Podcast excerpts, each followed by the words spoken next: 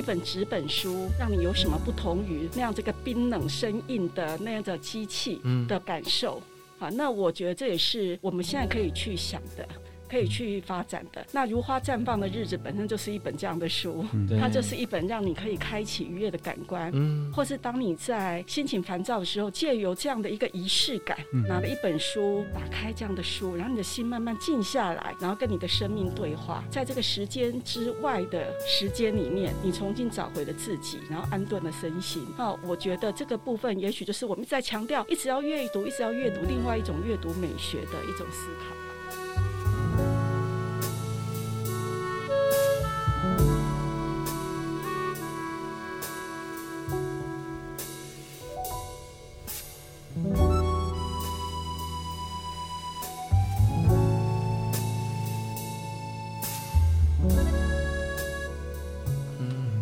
天呐，我觉得美琴老师这一段讲的超棒的，把阅读成为一种美学，甚至如果可以的话，成为一种全民运动这样子哈。而且我觉得《如花绽放的日子》这一本书，它不只是一本我们平常在看的散文集，它也是一本类似园艺书，甚至就是整体来说就是一本花书这样子。对，那像七夕情人节快到了嘛，很多男生应该都很着急说啊，差嘛，阿贝贝生命会上哦，鲁宾友。我觉得可以从这一本书来挖掘一下，看看要买什么花送给你的女朋友，不一定要挑玫对，而且这一本书，一本书有四十种花，同时送了四十种花了。对呀，而且每一种花都有花语，对对，还有花的故事，它结合诗集，又结合故事，然后又赞美女朋友的美丽，对，然后又是对于生命的一种祝福，情爱的美好的祝福。对对，太棒了！如果现在现场那个正在收听的有那个男性的听众，知道该怎么做了吗？哈，好，OK。那想要再接着问美琴老师，就是因为刚好今年年初的。这个学测作文题目，嗯，题目恰巧就是花草树木的气味记忆，它就是引述蒋勋老师的一篇文章。那因为老师有在从事投入这种读写教育，如果今天这个题目要由美琴老师来指导的话，因为我们都知道作文写作文考作文是有一个时间压力，要在这么短的时间内写出一篇好的文章，如果是老师要来指导的话，你会怎么做呢？啊、呃，这也就是我教的作文跟一般老师教作文不一样的地方。嗯，哦，因为我在二十年前教的作文，就是现在在强调的素养导向的学习。嗯，我觉得就像是教育部说的啊，作文并不是在考验你的背了哪些好词佳句，更重要的是看到题目的当下就在反映这么多年教育给你的品格、品质跟品味。所以你看到文章的当下，你的见解、你的感受啊，是不是？是，就马上可以跟你的生活去连接。对，所以你会发现这样的作文题目呢，因为这样的一个趋势，它越来越不容易被抓到。嗯，然后之前练习以前，我们都有一些制式化的题目。嗯，这几年发现的题目，每个看的都跌破眼镜。比如说什么，假如我有一个冰箱，嗯啊，那或者是轻盈共居，或者今年呢，就是一张图表，就是你平常看哪些的一些译文的追剧，追剧追哪些剧的一个比例的图形，然后从这里面去写出你的观察跟想象。现在。作文有时候是根据一个题目，而且这个题目越来越生活化，嗯，对，然后去连接到你的所有的素养、你的品格、品质跟品味。所以，与其说要去教学生写好一篇作文，我觉得更重要的是怎么样透过教育里面让学生去学习如何生活，嗯，如何去涵养你的品格、品质、品味。是，然后呢，在考试的当下，你看到题目的瞬间，你马上就会有很多的材料出来了，那就是你的利益取材。嗯啊，然后接着呢，你在因为你那么多，你比如说阅读啊，你熟悉的那些语感哈、啊，所以我一直强调，我们教育现场缺乏就是语感，嗯、就对文字本身的感受哈、啊，字里行间流动的情意。我们今天很多学生看书都只是看故事最后怎么了，嗯，所以你会发现我的文字其实是每个文字背后都应该要有画面的，嗯、文字必须要有感觉的。所以我在写作文的时候，其实也就是一个我的语感的训练，我怎么样运用文字来传达精准的。所以我们现在不是强调优美，我们现在。它是精准，精准传达你的所思所感。那你写越多，你读越多，你善于运用文字这个工具，你就可以瞬间的去捕捉你想表达的情与意。然后呢，写作就不会是一种压力，它会在时间之内就可以去完成的一个你对于这个题目看法的这样的一个行为。这就是写作，而不是像以前那样背一篇范文啊，嗯、然后操练啊，哈，那个时代已经过去了。嗯嗯，没错没错，这段很受用嘞。不光是给准备考试的考生哦，一般人其实很受用。对啊，我我回馈一下陈志刚问那个美琴老师的问题：阅读真的重要吗？其实真的很重要。是以前我那个年代在考作文，起承转合写好，丢几个成语，老师就会帮你拿出来念，就高分。我就自以为很会写作文。那直到出社会，因为我自己也喜欢写一些东西。嗯，那你阅读带给你的是一些语感上面的催促，你去练习一些怎么说话。我发现，如果我真的很久没有去读书，对，那个语感是会消失的。是啊，就是你，哎、欸，我怎么写不出东西来？对，光是字词都想不太出来。对，所以阅读是真的很重要的。嗯嗯，对，是。然后刚刚美琴老师在作文这一块也讲得非常好，因为我本身自己就是作文老师，我觉得现在的小朋友在写的这个过程当中，他们认识的词汇很少，所以呢，很难达到老师刚刚讲的，就是要如何的精准写作。我包括精准不只是写作，还有叙事，你要怎么把一件事情讲得很完整。其实现在他们小朋友，因为刚刚老师有说，因为可能就是 3C 用太多，所以他们的那个思绪无法有系统性的，跳跃的，对，都是跳跃，然后片段，还有碎片化的，对对对，所以就是可能他们没办法直接写 A B C，就是 A 写完就直接跳到 C，然后中间这一块就是空的，所以他们整个那个脉络跟逻辑就完全都搭不上。所以我觉得老师刚刚的这个回答呢，连我自己也很受用。谢谢老师，嗯、谢谢。听两位老师在帮我们上课，我对面是两位老师，真的好。那接下来我想要再问美琴老师哈，就是我自己真的很喜欢开头的谈话这一篇哈。嗯，那在这一篇里面有一句话蛮打中我的内心的，叫做“只是药物，却不知道究竟能治好什么病”。我读到这句的时候就哇。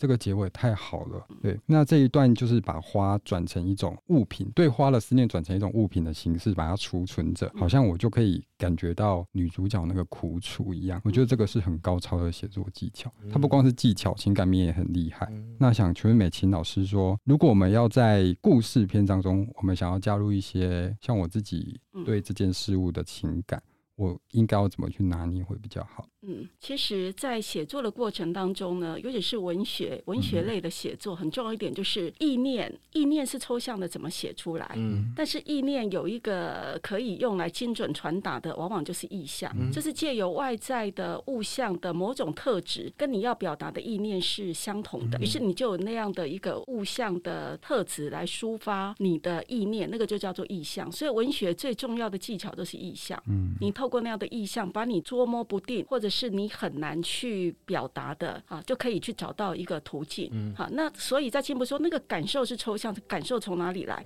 就从你接收感受的器官而来，就是我们人的感官。嗯，我们有眼、耳、鼻、舌、身。对，然后你就从眼睛去看，耳朵去听，鼻子去嗅闻，对不对？然后呢，你的味觉去感受，然后透过这个微通道，你就可以逐渐、逐渐的写出了你的感受。嗯，对，是。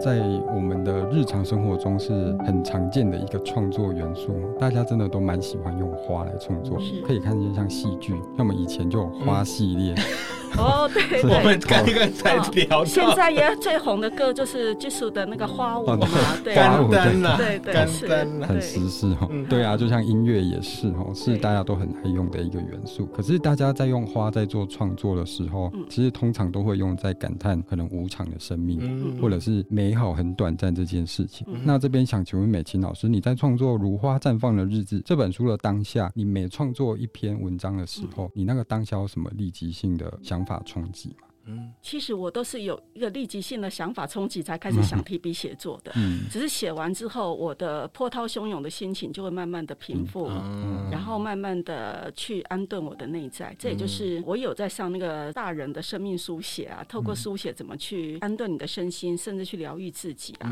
那我觉得写作本身就有这样的一个功能在，所以往往都不是呃写完之后有什么冲击，往往写作过程会让你因为有冲击，你才想要透过写作来安顿你自己。自己，然后在写的过程当中，嗯、那是一个很神奇的过程。你从意识面到潜意识里面，你刚开始是你自己带着笔来走，嗯，然后到慢慢是笔带着你来走，你进到了一个你自己都没有办法控制的一个潜意识的世界里面，它在里面有你的清明、嗯、啊，就是你的清醒，有你的智慧，因为它是一个你的一个内在的一个灵魂的深处里面。嗯、那这个其实有也很像萨提尔啊，对不对？萨提尔它一层一层的从事件表面一直到你的感受，嗯、你为什么有如何的感受，然后到你的思考，到最后从里面去找到你自我的价值。嗯，好，那所以呢，如果我这样子讲，书写可以从而疗愈自己，那我想有更多人就愿意很真诚的面对自己，提笔来写作，然后你就看到在写作的历程当中，你更进一步认识自己。嗯，那你从而也更进一步的去找到接下来你对未来前行方向的一种祝福。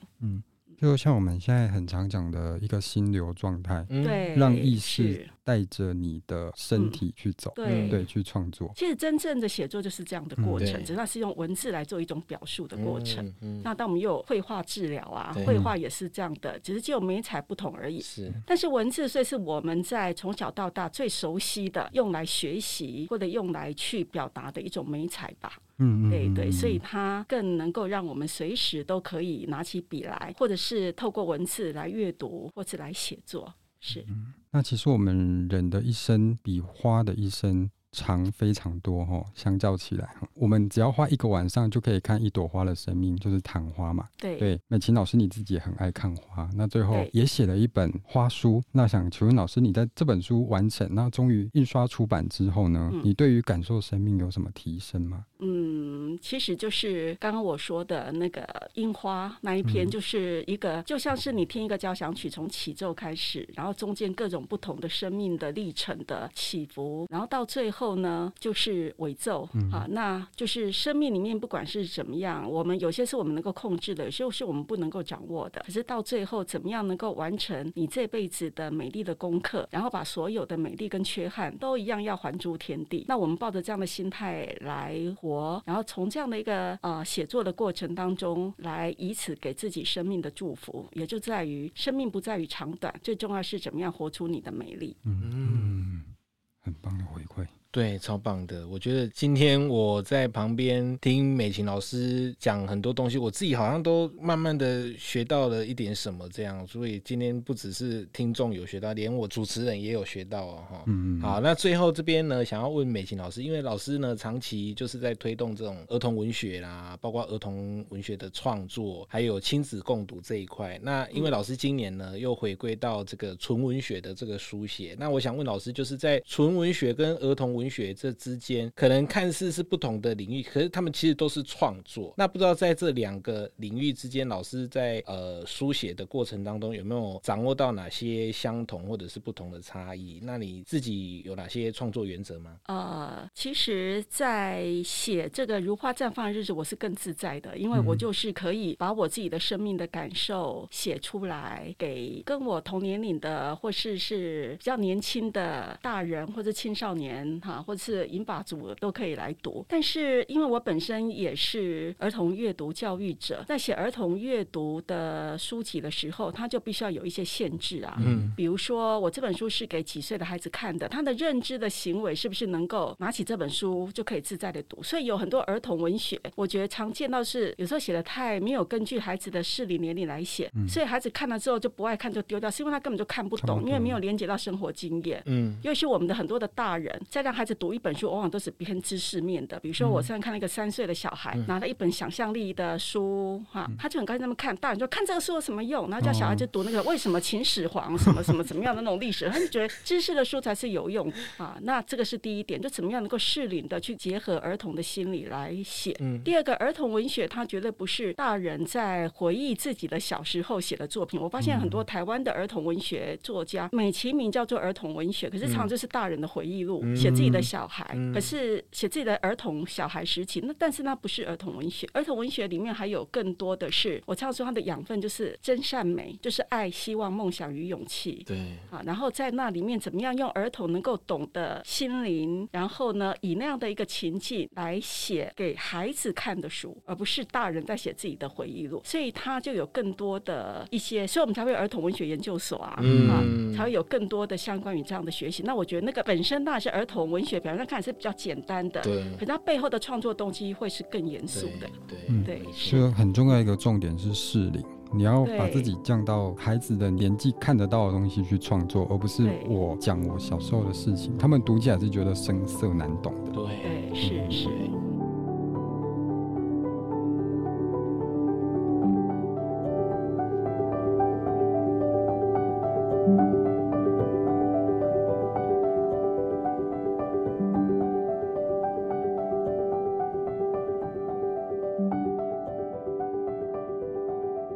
因为我自己是念教育的，那所以呢，大学的时候我有修过幼儿文学，还有幼儿文学创作。其实如果要来讲的话，儿童文学这个领域，如果你要创作的话，其实它是最难的。